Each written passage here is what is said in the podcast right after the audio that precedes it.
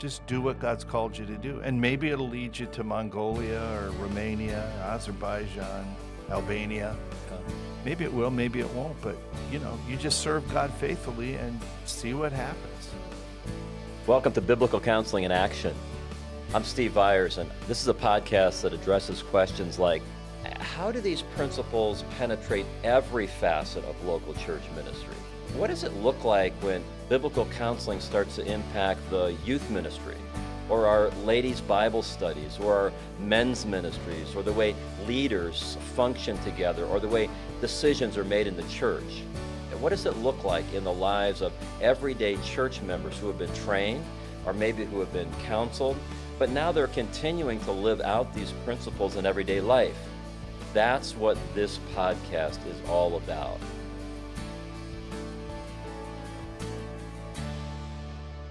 Welcome back to Biblical Counseling in Action. Today we're talking to Pastor Tim Pasma, who served for 36 years as the senior pastor of LaRue Baptist Church in LaRue, Ohio. Tim and his wife Becca have been friends of my wife Chris and mine for nearly 40 years. It's amazing, Tim, when I even say that. We've also had the privilege of serving together in the biblical counseling movement in various ways, including on the board of directors for the Association of Certified Biblical Counselors. Tim is a great example of what it means to serve the Lord faithfully in small town America. And by God's grace, biblical counseling principles have been a cornerstone of what's happened in LaRue, and, and that's what we want to explore today. So, Tim, thanks for joining us. And can you start just by telling our listeners about the town of LaRue, about your family, and about your church? Sure. Sure. My family, Becca, my wife, and I had six children and now we have 14 grandchildren. Wow. Yeah, wow. it's great. It's great. So our kids grew up there. Our kids have grown up in the same little village and been a part of our church for all those years. LaRue, well, it's a village of about 700 people. Hmm. Uh, until recently, we had problems with flooding. We had the 100 year flood in 2011 and then the 100 year flood in 2013. It was wow. kind of gave our church an opportunity to really minister in the community. But it's a nice little town. Most of the folks there are blue collar workers. They work for Honda or for Whirlpool. And so, yeah, it's a little town. The church, our church is about a congregation in the morning with maybe around 150. We're starting to get cramped. We've planted a church, but those slots that left are getting filled up now again. And so, it's like you said, I've been there for, for 36 years and uh, went there in 1985. It's pretty uh, amazing when you have a church in a town of 700 people that would, on a typical Sunday morning, have 150 people there. I, I guess. hey, can you tell the listeners when you became involved in the biblical counseling movement and what role has that played in your life and ministry at LaRue? Well, I love to talk about this. So I went in 1985. In 1986, I was ready to throw the towel in. Wow. I was done. I didn't know what to tell people. Someone would come to me with some problems, and I'd say, Well, I'll maybe preaching on that in November. Can you hang on until then? of course, that's assuming that my sermons are really great and they're really listening.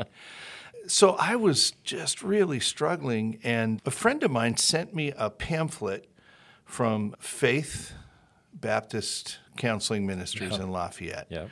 And so they had a 12 week program going 12 Mondays, and so I would leave on Sunday night and go through the course, which was marvelous. Just How long of a drive would that have been for it you? It was about four hours. Mm-hmm. We stayed with a retired missionary couple and then would come home uh, on Monday night.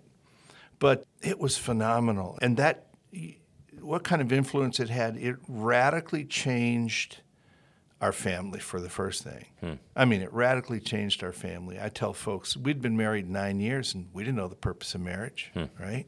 Well, you love them, so I guess you get married, hmm. right? Hmm. I learned about raising my children. I learned the four rules of communication, and all my kids know them. and it radically affected our family. It radically affected our church. And so as we started talking about biblical counseling. And some wise person said, don't go on a frontal assault against some things that aren't biblical counseling. Just start showing them how it works. And so I would counsel, we'd be teaching how do you handle worry and anger and so forth in Sunday school and stuff. And after about five years, we were all on the same page. Hmm. How's that influenced us? It's the idea of change is in the DNA of our church. Yeah. And people understand that and they're mm. not afraid to talk to one another about those things and they know there are answers in the all sufficient scripture so that's just part of us now Yeah. That's really fascinating. What are some of the opportunities that you have to counsel from outside of the church? you know when you're in a small town and you're the only pastor that's counseling hmm. you get to be known as the counseling pastor if you got problems go to him and so that led to a lot of opportunities it's been useful again, like I said, for a church life, but it gives opportunities into the community as well. So all kinds of things flow out of that. You get to know people in your community better. I remember one guy uh, was struggling in his marriage, and you know, people knew it. Was no, you know, small town, no big thing. I dropped him a note and said, mm. "Hey, man, I know you're struggling, so if you want help, man, I'm available." No, that's really something. So you actually reached out to him Yeah. just because in a small town community the challenges that he was facing were known. So you took it upon yourself as a pastor to make yourself available to him. Yeah, yeah. And, and I think that has to speak something to the level of confidence that you would have in the sufficiency of the Word of Oh, my. God because you wouldn't have known in advance. It's one thing to say somebody might be struggling in their marriage. You have no idea going in what that means. Exactly. And yet you're not, as a pastor, afraid of that, not because of your own confidence in yourself, but because of the confidence in the sufficiency of Scripture. Yeah. And over the years, that confidence just grows. You know, in the beginning years, I'd be intimidated by some of the things that the psychologies were saying. Mm-hmm. And, but the more I counseled, the more I heard people's stories, hmm. right? Say, Yeah. well, the Bible, the Bible deals with that. Mm-hmm. And so, yeah, you don't have to worry about, boy, am I competent in marriage counseling? Can I do this? You, well, the Bible has the answers. Let's dive in and see what's going on. Hmm. How has it affected other areas of church life? For example, just your relationship with your key leaders or what you do when a problem rises up in the church. Can you talk about what does biblical counseling principles of sufficiency of scripture and progressive sanctification? You said earlier it's in the DNA of Yeah. your church. Yeah. You and I would understand what that means, but maybe there's someone who would be listening Okay. who's not quite clear. What does Pastor Pasma mean by that in practical terms? Can you flesh that out for us? Sure. So the church knows the Bible has answers for the problems of life, okay? But where the Bible doesn't speak, like the color of the carpets, hmm. we're not going to fuss about that. We're not Yep. going to fight about that, right? Hmm. Because we also know from Scripture that you can't be divisive and you have to be unified. Yeah. As a church that practices church discipline, we've seen great unity come from that because people say, I can't let the sun go down on my anger. Yeah. I've got to deal with the problem, especially if, you know, communion. I got to That's deal right. with this before communion. Mm-hmm. And so there's a it's affected us in terms of unity, in terms of leadership, we're all on the same page, right? We know that the Bible has answers. The Bible actually tells us how to do church. Hmm, Interesting. Yeah. yes. You know, not the latest thing that we learned in our pastoral theology classes and things like that. You know, we know what hills to die on, what hills not to. We know that, okay, we have a problem here. What are we going to do about it? It's also engendered shepherding, idea of shepherding.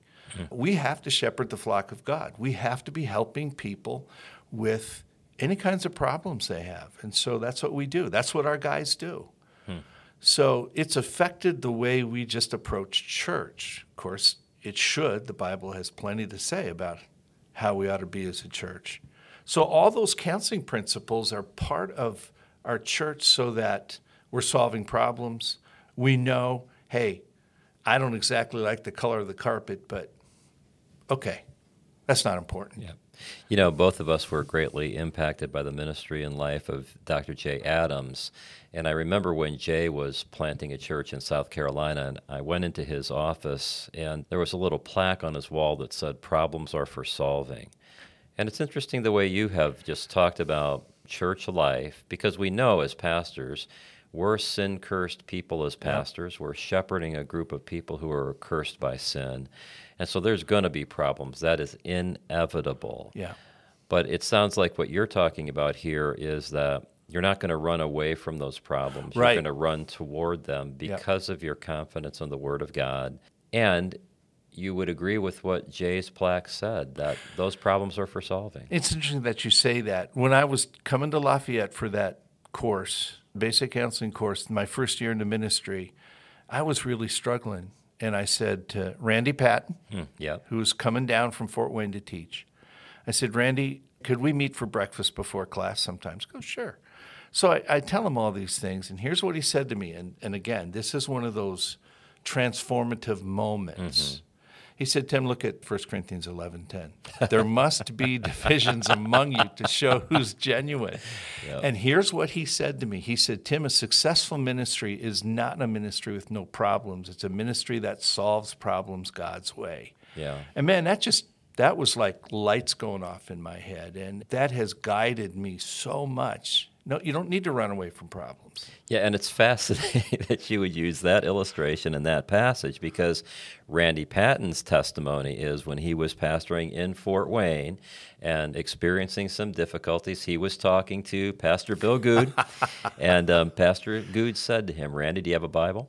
Open it up to 1 Corinthians 11:10, and he used that exact same verse that there must be divisions among you, which is a fascinating thing. It's not necessarily good news. No. But it's honest news. If we're if we truly believe in the doctrine of sin, then we believe that this side of heaven, every church is going to have problems. And even if you found a problem-free church, the moment you walked in, now now it's no longer problem-free. Oh, that's the And truth. so, but but the temptation is to try to cover that up. The temptation is to ignore it, to let it run underground. Yes. Uh, and that's why Bill Goode. And so when Randy was in a tight spot and he called Bill Goode, Pastor Goode gave him that passage of Scripture and, and said it has to be that way. And isn't it interesting? That's Second Corinthians 1 right there, because Randy Patton was comforted by that particular passage and he turned around not long after, based on the timeline you just gave, and he comforted you with the same comfort with which he had received from God. Yep.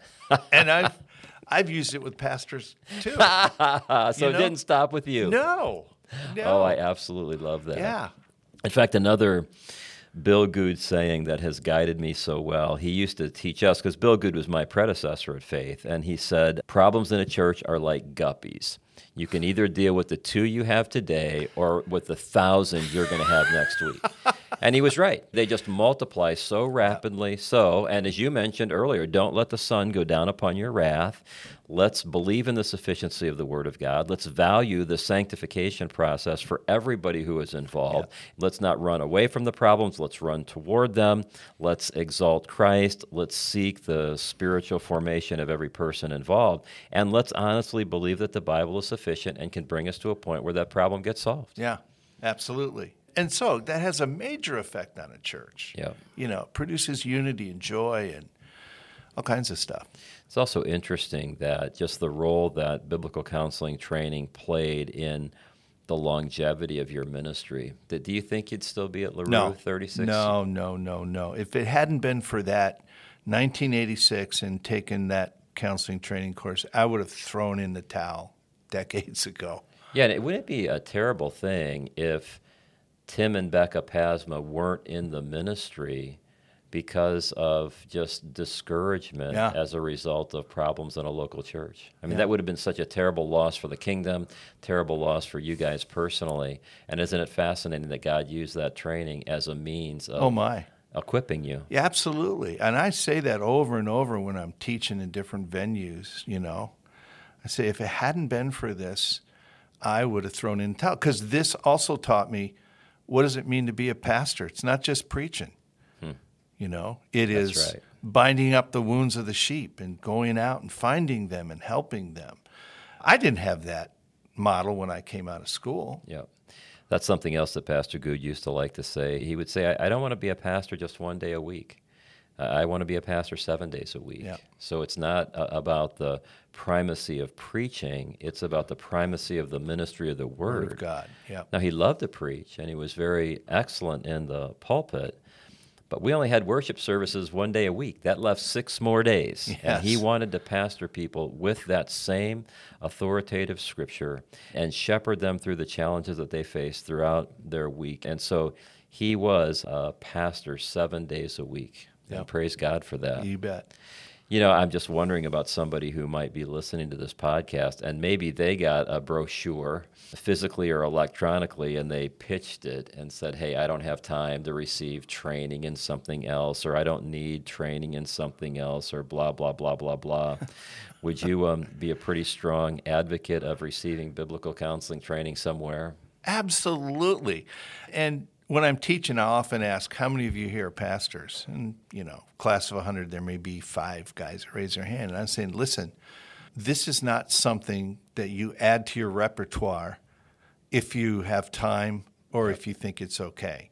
This is pastoral ministry. Mm-hmm. This is the ministry of the Word of God to sheep who are hurting. This is not something extra. This is the very heart of pastoral ministry. And everyone else is like, you've got to be part, you've got to be agents of change in your church as well. You're counseling your children. You're counseling your friends. Your friends calling you for coffee and saying, "Boy, I'm really struggling in my marriage." Yep. You need to be a part of that. You need to be a part of a growing church, right? The church being put together so all the parts operate in love and it reaches the maturity of Christ. So, mm.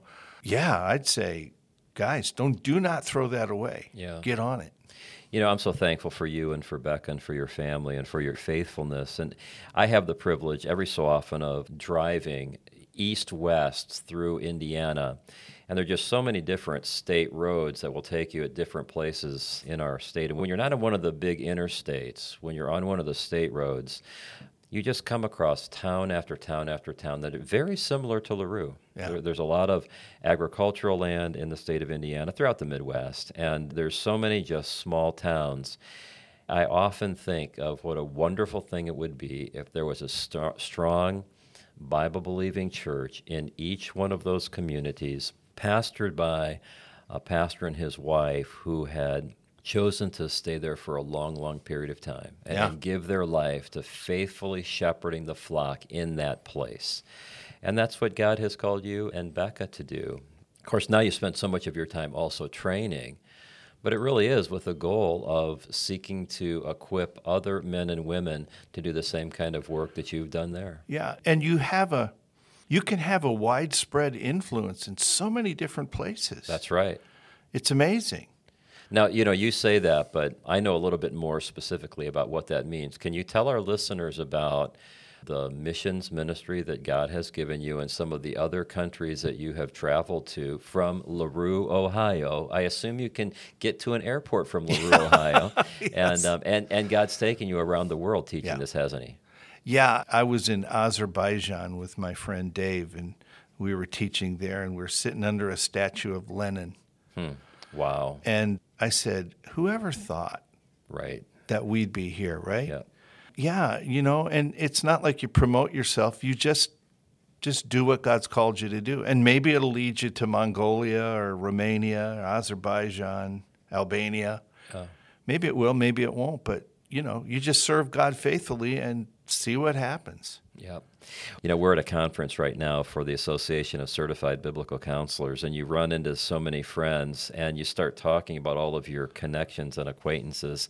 It might help our listeners to know that you and I go way back, don't we? Yeah, because we sure do. when my wife Chris and I were married, I had just graduated from Baptist Bible College. We were married in August.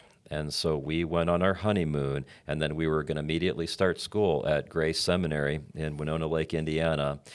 My wife was going to be on staff at the seminary as a secretary, so we wanted to go to more of a rural church because we're going to be around seminary people all week. So we wanted just to be in more of a rural church.